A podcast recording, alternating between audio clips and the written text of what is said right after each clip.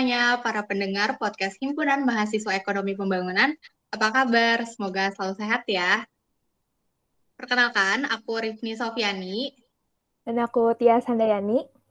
Selaku moderator di POKE, Podcast Kajian Ekonomi dari Departemen PSDM Himpunan Mahasiswa Ekonomi Pembangunan. Nah, podcast kali ini kita bakal ngomongin apa sih, Kak Rifni? Nah, di podcast perdana kita kali ini, kita bakal ngomongin hot issue banget yang lagi uh, banyak banget di berita-berita dibahas gitu, yaitu tentang vaksinasi sebagai pemulihan ekonomi. Wah, keren banget itu temanya Kak Rifni. Tapi kita di sini juga nggak sendiri loh, Kak. Kita ada narasumber nih, Kak. Narasumbernya itu dari Ibu Dr. Renea Sinta Aminda SEMM selaku dosen ekonomi dari UPN Veteran Jakarta. Halo Bu Renea, selamat malam. Bagaimana nih Bu kabarnya? Halo Tia Srifni, Alhamdulillah sehat, semangat terus di masa pandemik ini kita harus selalu bahagia. Alhamdulillah. Semoga, semoga selalu sehat ya Bu, selalu semangat.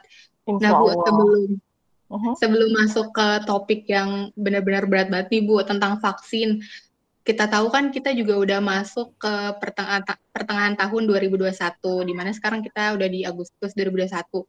Menurut Ibu sendiri sejauh ini gitu di tengah tahun ini, apa sih pemulihan ekonomi nasional dari pemerintah gitu? Apakah sudah optimal ataukah uh, belum mencapai target atau masih ada beberapa yang harus dibereskan gitu? Menurut Ibu sendiri gimana? Oke, terima kasih pertanyaannya menarik sekali. Kalau kita mengamati kondisi hantaman cukup keras dialami bukan hanya oleh Indonesia, tetapi oleh negara-negara yang lain, uh, terkait pandemik ini kan luar biasa ya. Pemulihan terhadap resesi yang ditimbulkan secara berkepanjangan di negara-negara dunia me menyebabkan beberapa negara harus melakukan penerapan kebijakan fiskal yang uh, sangat ekspansif. Kenapa? Karena defisit fiskal mengalami uh, peningkatan yang cukup signifikan. Kalau kita lihat di beberapa negara, bukan hanya Indonesia, Amerika, Italia, Jerman, Australia, itu mereka mengikuti pola yang uh, luar biasa, menurunnya, amblesnya akibat adanya tekanan pandemik ini. Nah, um, pada kondisi ini, kalau kita bicara mengenai bagaimana kondisi ekonomi Indonesia pada saat proyeksi ekonomi di tengah harapan dan ketidakpastian gitu ya. Sementara Rifni, Tias, kita tahu di awal tahun kita sudah agak lega dengan menurunnya efek dari pandemi. Di 2021 Februari Maret sangat agak ada harapan gitu ya. Tetapi ki kemudian kita dihantam lagi di pertengahan tahun 2021 itu dengan goncangan yang cukup tinggi karena adanya uh, ya second wave katanya. Gelombang kedua terhadap banyaknya yang terkena uh, pandemik. Nah, apa yang ditempuh oleh pemerintah? Uh, saya rasa pemerintah sudah cukup baik ya kalau kita uh, pahami dengan istilah game changer, game changer dengan melakukan berbagai macam um, stimulasi. Jadi game changer itu kalau uh, saya refleksikan ada tiga hal. Mereka melakukan pemerintah dalam hal ini stimulus fiskal dalam bentuk insentif pajak, dalam bentuk uh, apa namanya restrukturisasi pada undang-undang cipta kar karya, cipta kerja, ya, dalam bentuk perubahan ataupun pada beberapa kait investasi. Jadi menurut saya sih kan sudah sangat uh, baik, namun tetap saja perlu dinamisasi yang cukup tinggi terkait ya tadi makanya terkait apa shocking yang yang kita tidak bisa pastikan predictable. Nah, uh, oke kita bicara mengenai target perekonomian dalam kondisi uh, pandemik ini. Ada tiga skema, ini tentang tiga skema ya, Rifni, terkait uh, apa itu posisi target pertumbuhan ekonomi pada saat uh, dengan skema optimis gitu ya optimis, baseline, dan pesimis. Bahkan dalam kondisi yang seperti ini, kita menetapkan target pertumbuhan ekonomi cukup tinggi. Berapa? Berapa persen? 4 persen dalam kondisi optimis. Sementara ketika kita tidak melibatkan proyeksi ekonomi, kan dari tahun ke tahun, by historical, itu ada 5,4 persen. Tetapi dengan kondisi dan asumsi serta indikator atau instrumen yang digunakan senantiasa uh, mengadjust pada perubahan-perubahan perekonomian secara global, maka penetapan oleh Indonesia basically fundamental ekonomi itu 4%. Nah, kalau pesimisnya berapa, Bu? Nol. Kita tidak menetapkan dalam posisi uh, minus ya. Nol itu pada posisi pesimis ataupun baseline.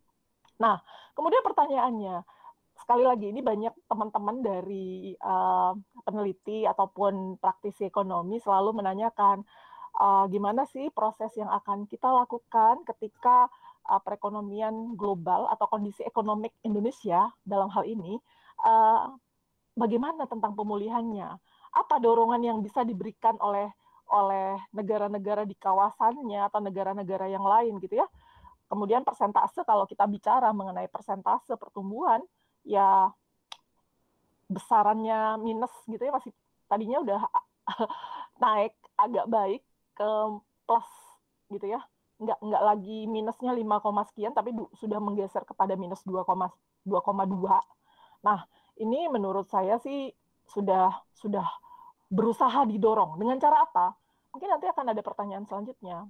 Uh, proyeksi konsumsi, proyeksi investasi uh, senantiasa di didorong dengan memberikan atau uh, mendorong beberapa aktiviti ya tadi kan Rifni sebagai moderator tadi memberikan uh, pertanyaan pancingan ya, pertanyaan pendorong.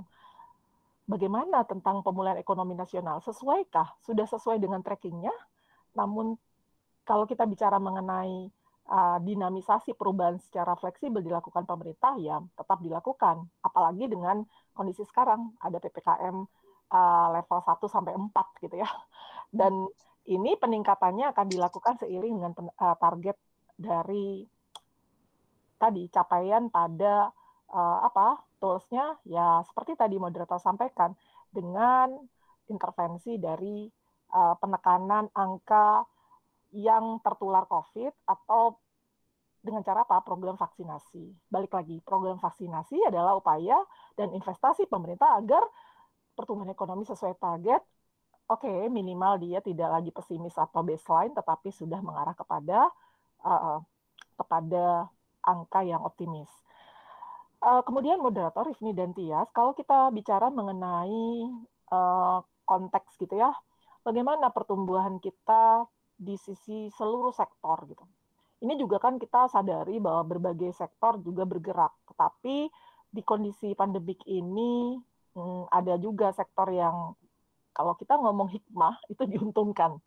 Apa itu? Ya kesehatan, informasi dan komunikasi, kemudian administrasi pemerintah juga menjadi lebih beruntung gitu ya. Dan uh, kenapa? Karena ada perapihan, ada istilahnya relokasi, kemudian realokasi, refocusing gitu. Jadi fokus kepada beberapa hal dan pastinya itu menjadi lebih efisien. Begitu. Uh, mungkin ada yang perlu ditanggapi atau bisa di apa ya dikritisi mengenai pernyataan saya tadi. Terima kasih. Waduh, menarik banget nih Bu. Udah awal udah berat banget kayaknya ya pembahasannya. Kompleks banget, uh, karena kompleks banget itu. Uh, iya. Nih. Iya, pemulihan ekonomi nasional kayak dari tahun ke tahun kita juga kayak uh, pemerintah juga kayak bener-bener sibuk ya. Akan wave lagi berubah lagi targetnya kayak gini harus berubah lenceng lagi. Gitu. Oh, uh, kalau kita bagaimana sinyalnya, pertama kita cukup senang ya di akhir tahun kan aktivitas melalui luring bisa kita blendedkan, sudah lepaslah kita dari PSBB menjadi uh, pembatasan berskala mikro, kemudian sinyal-sinyal pemulihan sudah ada, produksi bergerak, hibah pada stimulus cluster dari uh, perlindungan sosial sudah mulai ditarik gitu kan. Itu kan uh, ada nuansa dan semangat lebih baik gitu, aura dan harapan yang lebih baik. Karena apa? Uh, jadi gini, kalau kita lihat konteksnya, saya saya rasa sih masih on the track ya. Kalau kita bicara masih on the track, banyak yang dilakukan, termasuk nanti ya di inti kita dalam uh, tema ini tentang investasi pemerintah dalam skala pemberian vaksin gitu ya kepada masyarakat sebagai uh, bagian dari dorongan pada peningkatan stabilisasi perekonomian dan mobilisasi karena kan itu yang membatas kita ber uh, beraktivitas dan melakukan kegiatan produksi gitu ya. Nah, kalau kita bicara mengenai mm, indeks pemulihan manufaktur itu kan sudah mulai di atas 5. Tadinya kan under di 2020 April, kemudian Februari itu langsung drop gitu ya. Mulai na naik lagi pada market stock, pasar saham, kemudian transaksi yang lain itu juga bergerak. Nah, terdorong oleh internasional uh, leading atau international stability mulai dari Amerika kemudian apa namanya negara-negara di Jerman kan mulai memulih gitu, melakukan perbaikan secara perlahan dan pasti. Nah, kemudian kita ke kehempas lagi dan saya rasa kalau ditanya eh, saya masih melanggap upaya-upaya yang dilakukan pemerintah. Mungkin nanti di pertanyaan berikutnya eh, bagaimana apa ya lah tahap atau cara itu luar biasa. Jadi kita eh, ngomong tentang outlook ekonomi gitu outlook-nya dengan kondisi sekarang, tadi kan neraca pembayaran, neraca perdagangan sudah positif gitu ya Februari Maret. Dan uh, transaksi itu juga sebagian juga didorong oleh uh, perbaikan pada sektor manufaktur. Jadi negara-negara Asia itu kan uh, berintegrasi dalam mendorong uh, apa ya performan manufaktur mulai dari Tiongkok, India, kemudian Thailand, kemudian negara-negara lain ekspansif gitu nggak nggak kontraksi. Kan kita mengenal istilah itu ya. Tadinya kan mengkerot banget istilah mengkerot itu karena ya tadi karena dari sisi fiskal dari sisi uh, penerimaan itu defisit. Dan ya ya kita harus harus melihat uh, note di sini mungkin Rivi dan Tias. Kalau kita lihat catatan uh, Bank Dunia atau OECD gitu ya terkait target-target perekonomian katanya kita proyeksi outlook ekonomi kan kita uh, tertulis gitu ya menurut OECD dan Bank Dunia 5,2 sampai 5,3 atau 5,1 secara integratif. Terus uh, bagaimana itu terjadi? Apakah itu bisa bisa bisa mungkin gitu? Bahkan IMF pun uh, memproyeksikan pertumbuhan ekonomi itu bisa tercapai 8,2 gitu loh. Dahsyat kan di 2021. Namun ketidakpastian pada perkembangan jumlah kasus COVID itu menyebabkan ya kita sudah harus teruskan meningkatkan efektivitas tadi kebijakan pemerintah. Rasanya rasanya seperti itu. Dan um, hal lain yang harus kita sadari bahwa ongkos akibat pandemik ini ongkos ekonomi ya akibat pandemik ini cukup ya lumayan berat biayanya. Kenapa? Karena adjustment atau justifikasi terhadap perubahan yang lain itu kebayang mungkin uh, Tias dan Rifni kalau kita membuat parameter yang tadi ya lembaga besar mengatakan bahwa kita bisa tumbuh di 2021 sebesar itu which is uh, dengan kondisi kita yang sudah mulai membaik gitu ternyata terhempas karena second wave dan kita nggak nyana sekali per hari. Bahkan berapa puluh ribu orang yang kena COVID sampai tiga puluh ribu. Itu dia. Jadi um, ya saya rasa pemerintah sedang berjuang dan berdarah-darah untuk bisa membuat uh, agar proyeksinya tidak terlalu jauh dengan kondisi sekarang ya. Memang proyeksi itu kan konservatif lah ya pakai data dan based on economic normally. Tetapi kan kita uh, sadar benar bahwa kondisi ini memerlukan banyak effort dari berbagai uh, lembaga penyesuaian di beberapa sektor, kemudian beberapa uh, apa namanya keterlibatan dan pastinya catatan pentingnya vaksin ini memberikan harapan. Kenapa? Karena tantangan dalam pandemi terus berjalan, tetapi dengan adanya vaksin paling tidak semua memberikan harapan positif untuk perbaikan ekonomi. Karena tadi nilai tukar dari investasi di vaksin itu akan uh, proyeksi-proyeksi akan kembali mendekati uh, tidak terlalu jauh dari angka-angka yang disampaikan oleh ya OECD dan Bank Dunia. Makanya kita tetapkan 4% lah ya dalam skala optimis. Begitu, Rifni. Baik, Ibu. Uh, vaksin ini merupakan game changer ya, Bu, bagi pemulihan ekonomi kita. Kebetulan kayak saya kemarin juga sempat melihat uh, salah satu headline dari berita mengatakan bahwa menurut para ahli vaksinasi ini salah satu kunci dari pemulihan ekonomi nasional. Memangnya seberapa penting sih Bu peran si vaksin ini terhadap pemulihan ekonomi di Indonesia? Oke, baik. Terima kasih atas pertanyaannya. Ini menarik. Be, be, seberapa penting gitu ya? Seberapa pantaskah kau untukku gitu kan? uh, walaupun memang tantangannya luar biasa ya. Jadi kalau kita meng, uh, melihat bahwa protokol kesehatan, kemudian target yang luar biasa, bagaimana herd immunity itu bisa bisa apa kita capai gitu ya, itu uh, pasti saya sampaikan mungkin dalam analogi yang uh, lain bahasanya bahwa vaksin itu adalah kunci. Kunci dari mobilisasi dan berhentinya PPKM sampai level 4.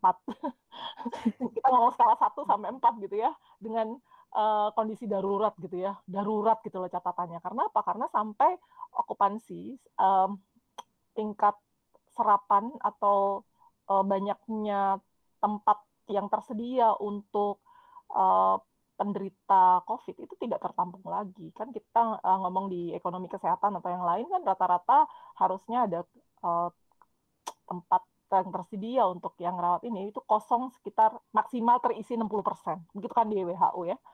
Tetapi kalau kita lihat uh, yang sekali lagi catatan saya bahwa ini adalah kunci daripada uh, mobilisasi transaksi dan perekonomian.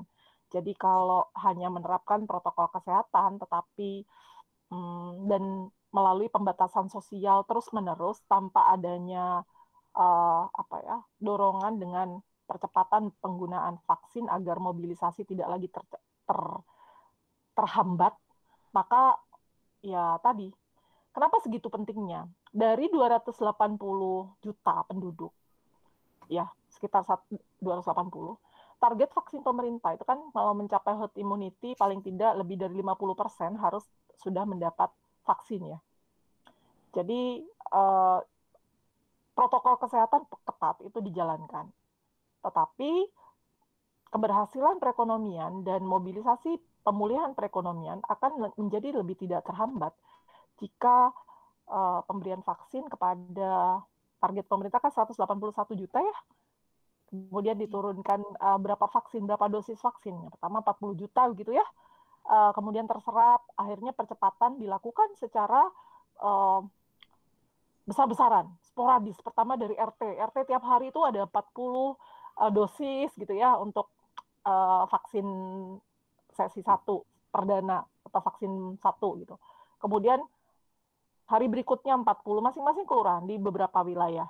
Dan kita berkaca pada uh, upaya yang dilakukan pemerintah karena kan titik terendah pada peningkatan mobilisasi yang jadi gini kunci daripada produktivitas dan konsumsi itu ada pada pergerakan masyarakat dong oke okay?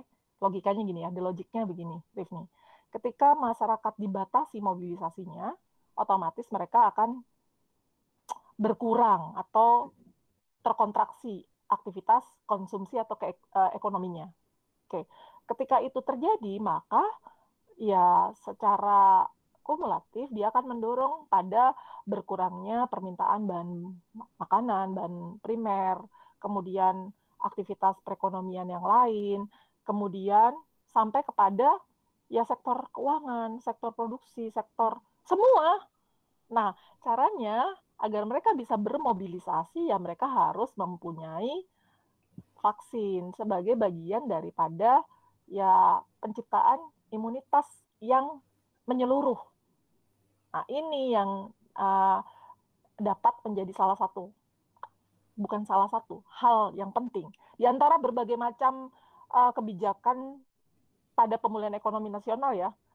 Kalau kita bicara dan berkaca pada uh, kondisi tadi, kenapa permintaan domestik kan belum pulih dengan dengan kondisi seperti ini ya. Belum lagi tantangannya belum lagi uh, kita ngomong golongan masyarakat yang uh, edukas secara eduket dia berada di bawah level pemahaman atau kemampuan yang berbeda.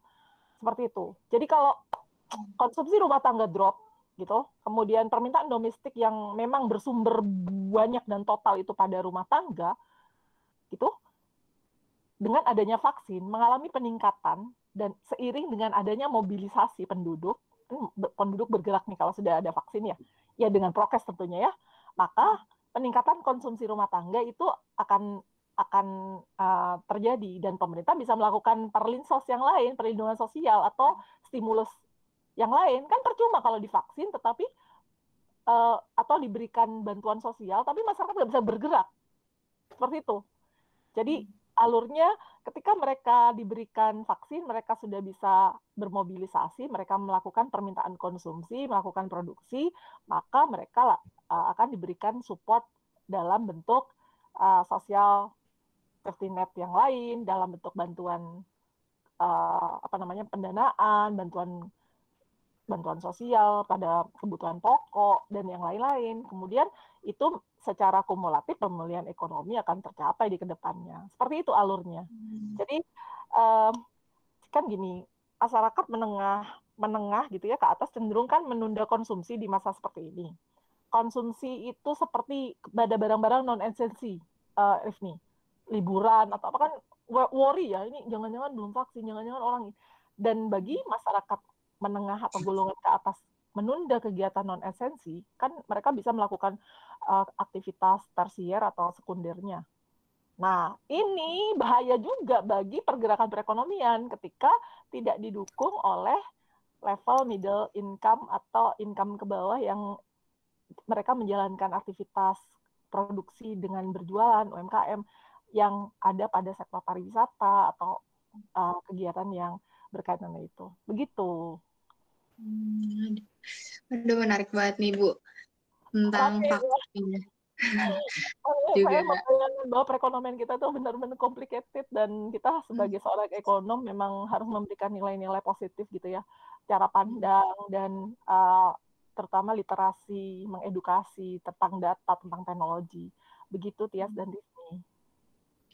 Ya Bu, tadi terkait dosis vaksin gitu Bu, kan pemerintah juga sangat berupaya supaya uh, terbangun gitu herd immunity-nya ya kan Bu. Tapi sayangnya saya baca di berita juga dosis vaksin yang disuntikan ini baru sekitar 84,5 juta dosis vaksin, di mana itu masih jauh gitu ya Bu dari target pencapaiannya pemerintah. Dari pandangan Ibu sendiri, strategi apa sih Bu buat pemerintah nih supaya uh, vaksinasi ini tuh ter terdistribusi dengan efektif gitu Bu? Uh, baik, ini menarik karena saya tinggal di lingkungan yang uh, anti vaksin gitu ya. Ya beberapa hmm. golongan atau pandangan mereka merasa bahwa uh, yang enggak vaksin, yang vaksin aja sakit gitu kan banyak ya kita uh, sering mendengar kayak gitu. Saya ini nggak vaksin, tapi saya nggak sakit. Tetapi teman-teman saya vaksin justru sakit gitu. Nah ini uh, sebenarnya kalau saya bukan orang kesehatan, saya ekonom ya. Jadi saya akan bahas dari sisi ekonominya aja. Karena kalau eh, masalah uh, persepsi ataupun uh, mindset itu kan susah ya dibentuknya. Selain isu, apalagi isu atau mob itu kan luar biasa ya. Gitu. Oke, okay.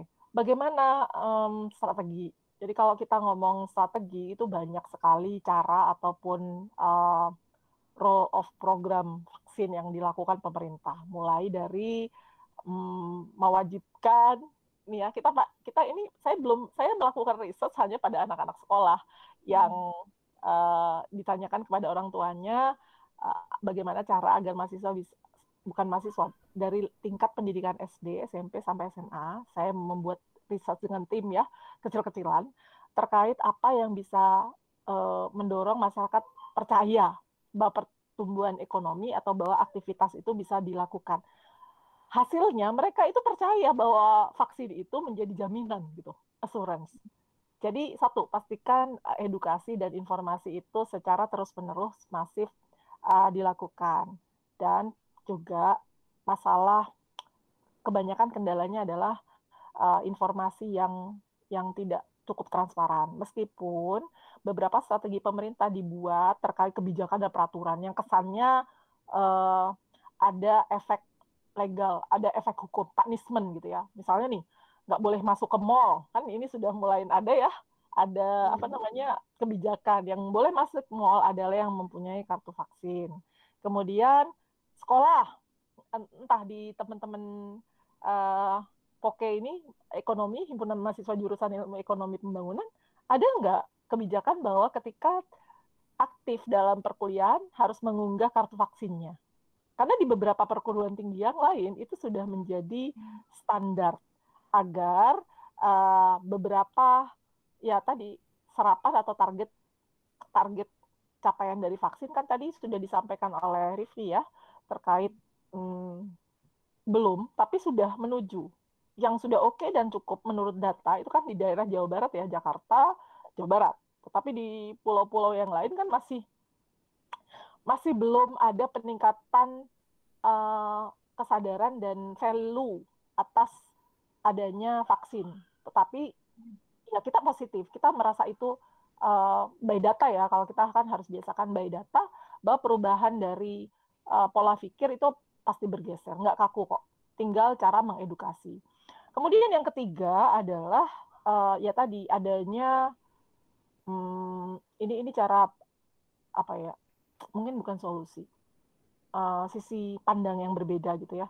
Bagaimana pengumuman tingkat efektivitas vaksin itu bisa terinformasikan kepada masyarakat. Masyarakat tuh nggak tahu berapa, ya mungkin ada yang bilang efikasi 60, 70, 80, yang pastinya itu berapa sih gitu.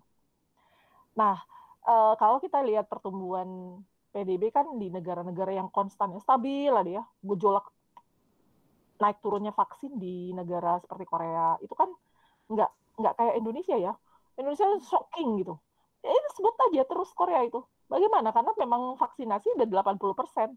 Jadi kita berkaca. Tetapi dengan background penduduk Indonesia yang uh, sangat heterogen, baik dari tingkat pendidikan dan cara pandang, kalau ngomong agama, itu mereka juga um, ya perlu perlu di diinformasikan secara jelas gitu apa yang perlu dibuat, kemudian bagaimana uh, efek dari 40 juta vaksin ke Indonesia, kemudian serapannya berapa, apa efeknya kepada middle income, kepada lower dengan cara yang yang berbeda.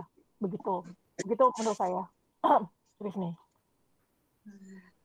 Baik, Bu. Berarti pemerintah juga tadi yang Ibu sebutin terkait edukasi yang masih terus kebijakan sampai di uh, terkait informasi itu juga penting banget sih Bu buat PR pemerintah karena emang uh, menurut saya sendiri juga informasi itu kadang kita masih setengah-setengah gitu Bu. Kadang masih orang ada yang belum tahu gimana sih vaksin tuh harus ke mana, harus ke mana gitu ya Bu. Jadi benar-benar mungkin ini buat PR pemerintah kali ya Bu. Iya, jadi titip pesannya adalah uh, kepada pemerintah ya eh, di era digitalisasi, di era informasi komunikasi teknologi seperti ini, baiknya tentang ya saya tahu sih banyak agent atau banyak uh, ya kalau kita bilang model gitu ya model dalam ekonomi beda dengan model model artis ya Arif. Itu di uh, diinformasikan secara utuh gitu ya hmm. ke mana mereka bisa mendapatkan. Oke kita tahu. Udah kok Bu Rene sudah semua.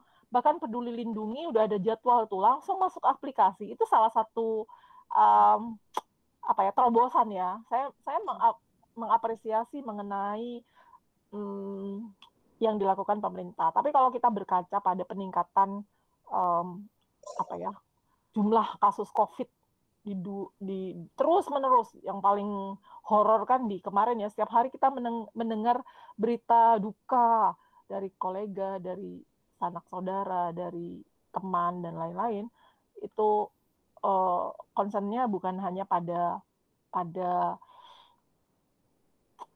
penanganan dan penampungan penderita vaksin, tapi pada pemulihannya.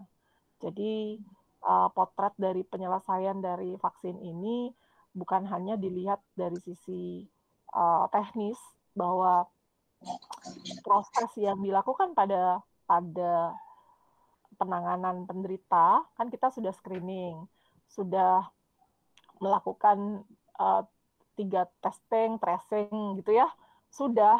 Tetapi ketika sudah di tracking, di testing, kemudian uh, kemudian ditelusuri, setelah itu udah selesai. Meninggal tidak ada. Jadi kita concern pada yang yang memang memiliki ya memang ini ini serba uh, apa ya kontradiktori gitu. Hmm, buah si malakama ketika judging judgingnya kan kalau di Indonesia tracking terhadap uh, siapa yang memiliki ya apa ya memiliki penyakit bawaan itu nggak ke kedetek ya, nggak kedetek. Jadi kita nggak bisa um, screen dengan judgement atau mereka baru merasa sakit setelah mereka sakit gitu. Iya. Mereka baru tahu setelah punya penyakit komorbid atau uh, punya bawaan sakit yang luar biasa setelah drop karena adanya serangan dari virus COVID ini. Nah, uh, bisa nggak sih ya dengan kondisi yang luar biasa ini nggak bisa dong bu, nggak adil dong bu. Mungkin Devnya akan bilang begini, kalau di luar negeri sakit itu langsung dimonitor, di mana, kapan, setiap jam gitu ya. Dan ada sistemnya kan, kita lihat ya di beberapa informasi kan di Korea, kemudian di balik lagi negara-negara yang uh, tadinya per hari itu penderita COVID cukup gede kan di Amerika, tapi mereka bisa dengan cepat merubah itu, ya digitalisasi. Kuncinya ya menggunakan informasi dan teknologi, tracking langsung, kemudian siapa akses. Jadi by system. Dan ya memang harus sekali lagi untuk untuk bisa mengatasi ini, untuk bisa menyelesaikan kendala uh, walaupun Rifni saya sangat uh, optimis ya karena karena mas sekarang kita lihat optimis sekaligus question apa bu tiap hari itu ada uh, posko pemberian vaksin di mana-mana sekarang AZ Sinovac uh, kemudian kalau ten tenaga medis kan tenaga medis sekarang udah kena vaksin ketiga ya Moderna ya iya. Moderna. Nah cuma di beberapa lokal itu satu hari mendatangkan seribu orang itu berat banget. Dan tahu nggak sih apa efeknya sehari itu misalnya diturunkan seribu pack gitu ya nggak kepake itu harus kebuang loh. Nggak bisa disimpan karena udah diturunin kan? Nah ini menjadi tidak ya tadi ngomong ongkos externality akibat keinginan pemerintah tetapi di, tidak diimbangi dengan informasi. Dan ya sekali lagi untuk menghadapi kondisi yang serba sulit ini ya kita bersinergi, berkolaborasi dan menyatu dengan masyarakat. Jadi jadi bukan hanya ya lembaga dan perlembaga lembaga sektor dan persektor ya. Jadi itu seperti itu Rifni. Oke, baik Bu beralih dari vaksin sendiri nih Bu. Mm-hmm. Selain vaksin sebagai kunci pemulihan ekonomi ini kira-kira apalagi ya Bu yang bisa dapat membangkitkan ekonomi di masa pandemi ini? Baik, itu pertanyaan yang bagus. Jadi kalau uh, tadi ditanya vaksin adalah kunci atau vaksin adalah salah satu jalan keluar untuk menstimulus atau mendorong mobilisasi perekonomian itu terjadi, maka pen yang lain uh, apa di game changer kita tahu seperti tadi saya sampaikan di awal ada stimulus fiskal, hmm, di mana itu di ya insentif pajak, entah itu kendaraan bermotor, kan kita sudah merasakan semua ya. Kemudian pendapatan yang satu tahun itu sudah mulai uh, tidak dikenai pajak, tapi sekarang udah kena lagi tuh ya. Dan uh, ya ini yang menjadi polemik kalau saya jawab satu-satu deh ya apa bentuk dari PEN gitu kan apa bentuk dari uh, pemulihan ekonomi nasional dan bagaimana uh, apa ya capaian capaian dari akselerasi efektivitas PEN gitu. Nah, dorongan capaian target itu dilakukan dengan tiga tadi kuncinya ya, uh, stimulus di fiskal dengan insentif pada perpajakan, baik itu pajak pendapatan, pajak produksi atau pajak usaha gitu ya, bisnis, restoran dan lain-lain malah dikasih uh, hibah gitu untuk mendorong iya. hibah bantuan lah. Kemudian pada restrukturisasi mengenai undang-undang. Jadi work from home, kemudian kebijakan uh, produktivitas dari rumah dan lain-lain itu itu didorong. Kita uh, saya berangkat lagi dari uh, penurunan pendapatan karena adanya um, adanya kebijakan mengenai PSBB lanjut dengan serial kedua ada PPKM uh, pembatasan mikro dan lain-lain. Nah, kalau uh, mungkin adik-adik atau teman-teman lah ya, hmm, adik-adik dicocoknya. kalau kita bicara mengenai pemulihan uh, itu sudah dilakukan. Ada juga yang ya pro kontra ya terkait uh, stimulus atau pengenaan pajak pada uh, pendapatan yang 5 miliar. Mungkin pernah dengar ya yang di Maret April di uh, diinformasikan gitu kepada kita semua. Jadi uh, penggelontoran penggelontoran uh, stimulus itu ya diperkuat. Tadinya kalau saya saya sebelum masuk kepada kedalaman mengenai uh, bentuk gini related ya penjelasan yang di middle income atau ke ke yang ke atas itu kan mereka ke non esensi ya. Mereka ke non esensi itu berkurang. Lebih senangnya ke mana? Motif berjaga-jaga. Jadi duitnya nggak dipakai apa-apa, ditabung di bank, ditaruh aja, tidak melakukan investasi. Karena apa? Karena uh, karena ya tadi karena mereka menganggap pada posisi middle dan high income income ya itu menganggap bahwa ketika uangnya ditabung maka ya berjaga-jaga pada kondisi yang seperti ini. Artinya apa? Kredit perbankan dan simpanan masyarakat di perbankan itu um, naik. Sorry, kreditnya turun tapi simpanannya naik, gitu kan? Nah, uh, bagaimana agar itu berputar kan? Makanya ada uh, hmm, apa namanya? Ya kebijakan terkait 7D. Ya kan? Dalam uh, dalam penetapan ini. Kemudian oke kita ngomong sektor per sektor deh. Permintaan terhadap uh, permintaan terhadap infrastruktur angkutan bandara, angkutan penerbangan, kereta gitu ya kan berkurang ya. Hmm, di bawah level standar gitu. Nah, pada saat uh, tapi tapi fenomenanya adalah peningkatan terhadap kapal barang untuk ngangkut-ngangkut itu naik. Nih, ini ini berarti kan ada pergeseran. Jadi pandemik ini memang drop di beberapa sektor, tetapi bergerak di sektor yang lain. Jadi uh, apa yang dilakukan pemerintah pada peningkatan sektor di kereta barang atau penerbangan uh, barang angkutan apa namanya kereta dan kapal laut untuk barang. Nah, stimulus itu digeser kepada kegiatan-kegiatan yang yang memang secara ekonom itu memberikan dampak yang yang baik gitu. Nah, kemudian hibah pada pemerintah kayak Kementerian Dalam Negeri atau karena kita tahu di beberapa uh, daerah otonom kan pendapatan asli daerahnya menurun ya Kenapa? Karena sumber dari PAD lebih kecil.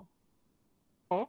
Kemudian hibah pemerintah daerah entah itu pinjaman dalam bentuk pinjaman dan hibah pada pariwisata untuk restoran dan hotel itu diberikan.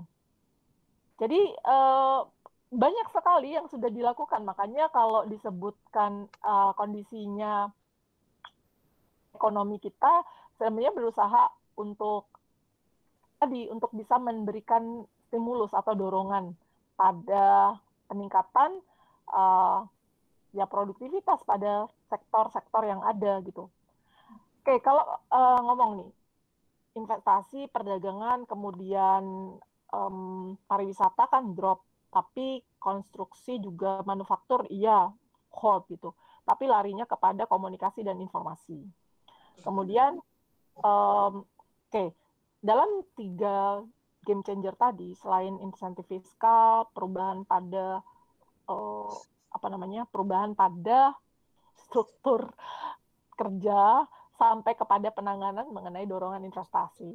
Jadi investasi itu tetap tetap di, dilakukan. Mungkin akan ada ada pertanyaan lagi penerbangan luar negeri ke dalam negeri uh, meskipun berkurang tetapi tetap dibuka gitu ya. Untuk apa? Untuk um, kesiapan kesiapan dari investasi sebagai bagian dari game changer kita kan perlu investasi ya uh, itu perlu ada karena karena gini Rifni um, ketika kita bicara mengenai tiga tiga jalur penting tiga jalur penting pada uh, pemulihan ekonomi itu jalur yang paling baik adalah melalui uh, ekspor pariwisata dan industri. Jadi kenapa pelemahan-pelemahan ekonomi itu terjadi karena sektor-sektor tadi kan uh, apa ya ekspor kita menurun, investasi juga nggak ada gitu kan. Kemudian pariwisata drop. Nah, dampaknya itu kan tiga jalur dampak tadi ada pada ekspor kita berkurang karena mobilisasi perekonomian tidak ada. Kemudian investasi juga nggak ada uh, turun karena masing-masing negara mulai ini. Tetapi negara lain sekarang kan sedang apa ya healing sudah mem berangkat dari hal-hal itu maka uh, skenario yang dilakukan untuk untuk pemerintah dengan menggunakan yang tadi saya pakai tiga model ya menurut sumber di Bank Indonesia dan uh, kebijakan fiskal. Itu kan mereka mulai mendorong sektor pariwisata, stimulus kepada sektor uh, ekspor industri produk gitu, kemudian membuka keran untuk melakukan uh, kerjasama atau investasi. Seperti itu. Nah kalau uh, oke okay, gambarannya gini, gambarannya pada beberapa wilayah uh, dorongan pada stimulus stimulus itu itu kan dilakukan secara menyeluruh ya. Bu, dasar dari melakukan stimulus ya simulasi efek dari dari kondisi akibat dampak yang terjadi pada investasi. Oke, saya ulang mungkin tetetnya begini, kan ketika pandemik investasi yang dari luar itu menjadi menurun kan ya yang kita ambil contoh di Jawa Barat. Di Jawa Barat, angkutan, pembangunan, jasa, semua itu banyak disupport oleh investor dari Tiongkok. Nah, um, itu basis data ya, bukan yang cerita-cerita loh ya. Jadi ini ini ngomong tentang yang kondisi yang real ya. Jadi pada ini ya tenaga jadi penurunan karena adanya investor investasi dari Tiongkok gitu penurunan pendapatan tenaga kerja itu terjadi hampir 4,8 miliar rupiah, bukan dolar ya, rupiah. Nah, ketika itu uh, tidak dapat dilakukan ya kayak di kan bandara banyak tuh dibangun ya, yang di Cirebon, yang di apa namanya di Pangandaran, udah pernah lihat ya. Kemudian sektor sektor yang lain itu kan harus diberikan stimulus agar um, bergerak. Jadi catatan lagi menurut saya yang paling baik karena dampak dari pandemik dilihat dari PET atau jalur ekspor pariwisata dan uh, industri manuf industri itu adalah uh, yang diuntungkan siapa? Balik lagi kepada penjelasan saya di awal. Yang diuntungkan ya sektor di bidang informasi, kesehatan dan pada ini, pada uh, administrasi pemerintah. Walaupun kita tahu kesiapan infrastruktur kesehatan nggak oke-oke ya, kan kita tahu tuh kelimpungan kan kita mendatangkan uh, eh, APK itu ya, perlindungan kesehatan, APK perlindungan diri dan lain-lain di awal ya. Tapi lama-kelamaan kita berusaha melakukan dorongan yang luar biasa dengan ya seperti tadi Kemudian yang kedua, uh, pergerakan pada standar ruang isolasi itu juga jadi masalah sebenarnya. Nah, uh, mungkin agak lompat alurnya, tetapi yang pasti kita butuh banyak hal dalam uh, dua hal. Meskipun mungkin uh, teman-teman atau adik-adik ini pernah Rifni dan Tias pernah baca gitu ya. Di tahun 2022 RAPB rancangan anggaran pembelanjaan negara itu turun loh malahan sebesar 66,6 kalau nggak saya salah ya 66,6 triliun pada kesehatan. Sementara kita nggak tahu kok bisa turun. Kan bahkan Sri Mulyani berita terakhir kemarin dua hari yang lalu bilang di tahun 2022 akan terjadi endemi, bukan lagi jadi pandemik. Sehingga COVID, sehingga vaksin COVID ini vaksinasi itu harus segera dilakukan.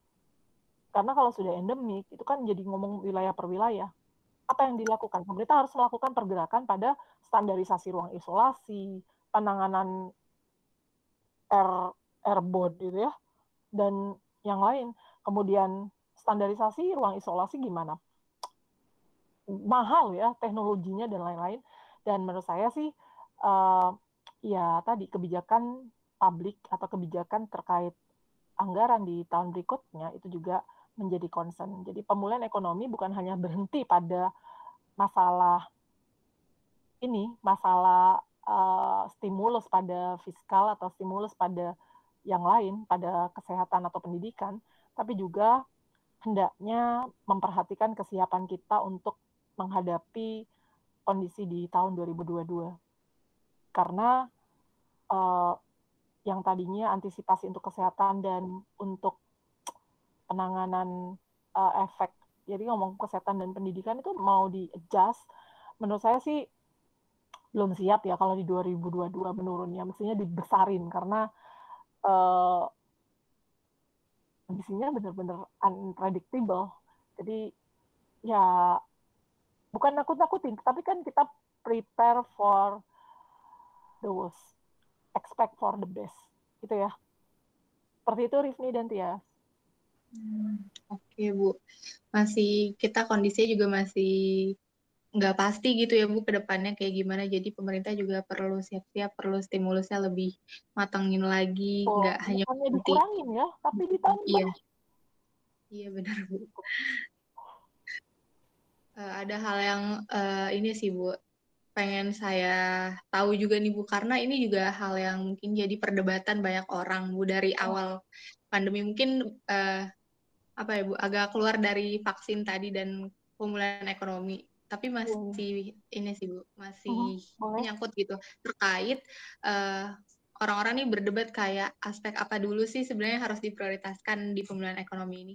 Apakah aspek kesehatan dulu kah atau aspek ekonomi gitu Bu? Jadi orang-orang masih banyak beda-beda pendapat gitu Bu. Nah dari pandangan Bu Renea sendiri tuh apa sih Bu yang lebih penting dari pemulihan ekonomi sendiri nih? Eh, pemulihan uh, pandemi ini sendiri apakah aspek kesehatan dulu kah atau aspek dari uh, sisi ekonomi? Jadi pertanyaan dari Rifni saya akan jawab terkait mana yang paling penting karena permasalahannya ada pada kesehatan berarti penguatan pada sistem kesehatan harus diutamakan. Jadi sebenarnya kalau kita belajar pada tabel atau pada research yang dilakukan di beberapa negara atau kita merujuk pada itu mudah ya, mudah asal infrastruktur dan komitmen pemerintah untuk bisa merealisasikan itu ada. Jadi kan ada angka uh, kita dapat laporan dari Peduli Lindungi atau Kementerian Kesehatan per hari itu ya data penderitanya, yang meninggal, yang pulih gitu kan. Nanti di compare disesuaikan dengan berapa tenaga medisnya, berapa dokternya, berapa tenaga perawatnya. Nanti ada itu fatality rate. Ketanganin sama berapa orang, kamarnya ada enggak? Berapa kamar per 100 penduduk? 100 ribu. Gitu. Terus ruang ICU untuk mengatasi itu, itu pernya ada loh. Per 100 ribu, per 1000 penduduk, mantri itu per 1000, bidan itu per 1000. Jadi kalau itu 282 dibagi, mestinya ada dong. Dalam kondisi yang uh, bisa menangani satu kejadian gitu. Misalnya semua sakit berarti sudah ditangani. Analoginya gini, ketika kita bicara dosen, dosen satu orang nanganin 30 mahasiswa rasionya. Atau 40 kalau lewat dari itu berarti nggak ketanganin. Kita harus sadar itu. Membangun sistem kesehatan itu perlu dan perlu dana dalam long run. Apa ya? Investasi dalam jangka panjang. Jadi kuncinya penguatan sistem kesehatan. Begitu kata saya Rifni. Menurut saya ya, itu boleh jadi menurut mazhab atau persepsi yang lain berbeda. Iya Bu, sebenarnya juga saya setuju ya juga uh, kesehatan sih Bu, karena pemicunya tadi yang Bu Ibu bilang gitu ya, kan ini terkait kesehatan jadi perlu membenahi dari sisi kesehatan dulu. Setuju, agree. Kalau bilang 100 itu kurang ya. tapi kan kita uh, ngasih coba deh stimulus ekonomi pinjaman kur tapi sakit. Ke dokter nggak bisa. Punya duit tapi nggak ada oksigen gimana? Ini repot juga lah ya. Uh, semuanya hmm. orang mencari. Udah harganya karena langka karena memang banyakkan demand daripada supply-nya akhirnya termehek-mehek kita mau napas. Dan alhamdulillah kita semua yang hadir di uh, poke ini diberikan kesehatan ya. Ternyata hmm. rezekinya adalah sehat. Dan kalau krisis ada kesehatan pastinya tapi sama menghadapi krisis ini dan kita maju menjadi Indonesia yang lebih baik, lebih jaya, dan masyarakat yang lebih sehat, baik dalam mental dan dalam fisiknya. Begitu, Rifni. Oke. Nah, Bu, untuk menutup podcast hari ini, bagaimana, bagaimana ya Bu cara kita untuk memberikan edukasi atau ajakan bagi teman-teman kita nih yang belum mau divaksin dan tentunya juga untuk meyakinkan mereka bahwa vaksin ini merupakan salah satu kunci dari pemulihan ekonomi nasional. Pertanyaannya keren banget ya. Ya udah, berarti Tias jadi duta vaksin. Iya, semua mahasiswa yang dalam poke ini adalah duta vaksin. Kita harus memelopori karena fungsi daripada kesuksesan program vaksinasi dalam pemulihan ekonomi ini, karena ini adalah kuncinya, berarti kita harus menjadi model. Kenapa? Karena model itu bisa diikuti. Jadi menjadi generasi muda yang memiliki perubahan yang nyata dan pastinya menjadi salah satu teladan gitu ya simbolisasi secara fisik dan nyata itu menjadi kunci. Percuma karena karena begini, secara psikologi yang kita bicara younger, younger. Kalau seorang ya milenialis atau generasi Y dan Z, mereka nggak suka kalau cuma disarankan teori. Tapi secara visual mereka harus melihat, membuktikan dan nampak nyata gitu. Jadi saya sih uh, saran ya buat generasi muda, mari menjadi apa ya pendobrak atau ya kalau disebutkan mereknya adalah agent of change. Jadi change, change dong. Ayo tularkan energi-energi positif kita bahwa kita optimis dan yakin bahwa kita bisa bangkit. Gitu. Bangkit dengan cara apa? Dengan cara memberikan contoh, dengan cara membangun aura positif dan menularkan bahwa kita akan oke, okay, kita akan baik dan segera memiliki input kepada masyarakat dengan bervaksin. Begitu. Wah, keren banget nih Bu. Uh, terkait tipsnya nih buat para uh, milenials-milenials yang juga masih bingung, masih takut-takut mau divaksin ya Bu. Semoga Betul. bisa diterapin. Jangan takut di kondisi yang fuka gitu, volatile gitu, uncertain, kan uncertain, ketidakpastian, kompleks dan bias. Masa cuma sekedar vaksin nggak ikut alangkah ruginya sementara satu-satunya cara agar kita menghadapi kondisi yang volatile gitu ya itu salah satunya adalah dengan mengikuti vaksin gitu. Hmm. dan kita bisa menjadi uh, pasukan militan bagi bangsa ini untuk apa untuk membangkitkan perekonomian karena kita bergerak kepada masyarakat secara nyata begitu Rifni dan Tias Semangat. Ibu. Wah, nggak berasa banget nih Bu, obrolannya seru banget dari awal tentang pemulihan ekonomi, terus tentang vaksinasi, sampai uh, tips dari Ibu juga buat para kita nih millennials-millennials. Uh, sangat seru banget nih Bu. Uh, dan nggak berasa juga uh, kita ternyata udah di penghujung podcast Bu kali ini. Terima kasih ya Bu, udah uh, Bu Renia udah mau jadi narasumber di Poke kita hari ini. Terima kasih atas kepercayaan dan undangannya untuk Himpunan Mahasiswa Jurusan Ekonomi terhadap kajian ekonominya. Luar biasa, semoga sukses dan pastinya kita akan memberikan wawasan dan informasi gitu ya, cara pandang yang berbeda pada seluruh mahasiswa di uh, ekonom, terutama ekonom, agar apa memberikan input dan kontribusi bagi negara kita dan kemajuan bangsa ini. Terima kasih loh sudah diundang. Iya Ibu, terima kasih banyak Bu sudah meluangkan waktunya di tengah-tengah kesibukannya uh, yang sangat padat gitu ya Bu. Ini bisa dipotong ya. Semoga kita bisa ya. Bisa ngobrol-ngobrol lagi ya Bu di lain kesempatan. Oh, dengan tema dan gelombang yang berbeda. Biar move on ya, hmm. jangan bahas tentang ini kalau tidak ada kemajuan. Tapi kita bisa membahas sesuatu yang berbeda yang memberikan banyak hal karena banyak sekali complicated dan uh, complexity katanya dalam Fuka ya. Jadi banyak yang harus kita bahas. Begitu sukses untuk semuanya. Salam buat teman-teman dan maju terus bangga menjadi pemuda yang memiliki prestasi dan bermanfaat bagi bangsa ini. Baik Ibu, terima kasih banyak. Terima kasih juga kita sampaikan buat teman-teman pendengar podcast Himpunan Mahasiswa Ekonomi Pembangunan. Semoga podcast ini bisa bermanfaat dan bisa memberikan informasi untuk kalian. Uh, saya Rifni Sofiani. Dan saya Tias Handayani. selaku moderator Spok, moderator Poke, podcast kajian ekonomi. Mohon pamit undur diri.